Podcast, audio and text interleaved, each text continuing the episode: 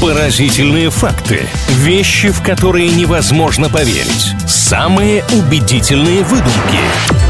Правдивая ложь на правильном радио. В рубрике «Правдивая ложь» на правильном радио делимся всевозможными утверждениями. Предполагается, что они должны быть какие-то интересные, впечатляющие, удивляющие, познавательные, в конце концов. Но не всегда вот это все настоящее здесь. Иногда пытаемся друг друга удивить какой-то выдумкой, фантазией, подловить. Илья Андреев, Маша Сафонова, здравствуйте. Вопрос номер один, не относящийся к нашей сегодняшней игре. Илья, арбуз или дыня? Исключительно арбуз, хотя, конечно, если на столе будет и то, и другое, я обязательно попробую оба угощения. Тогда давайте я первый вам вопрос как раз задам про арбуз, а дальше про дыню. Правда ли, что существует сорт арбуза, который называется кавбузом? Это смесь обычного арбуза и тыквы. Ну и зачем это нужно было бы людям? Ну, люди же экспериментируют. Возможно, здесь роль играет то, что к тыквам я как раз-таки не очень, поэтому я скажу нет, но я не просто вам не верю. Я бы не хотел, чтобы это было правдой. Илья, это правда. И на самом деле ничего там нет такого невкусного, потому что по вкусу эксперты говорят, это напоминает обычный арбуз. Совершенно там нет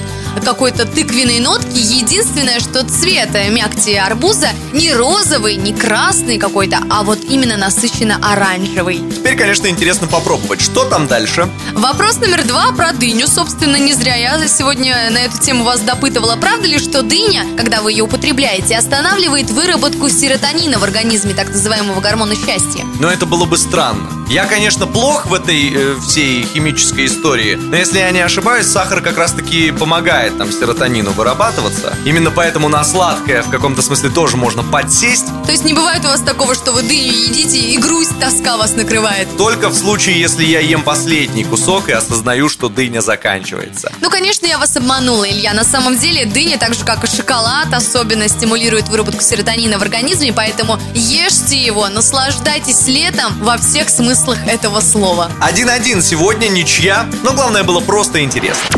Правдивая ложь на правильном радио.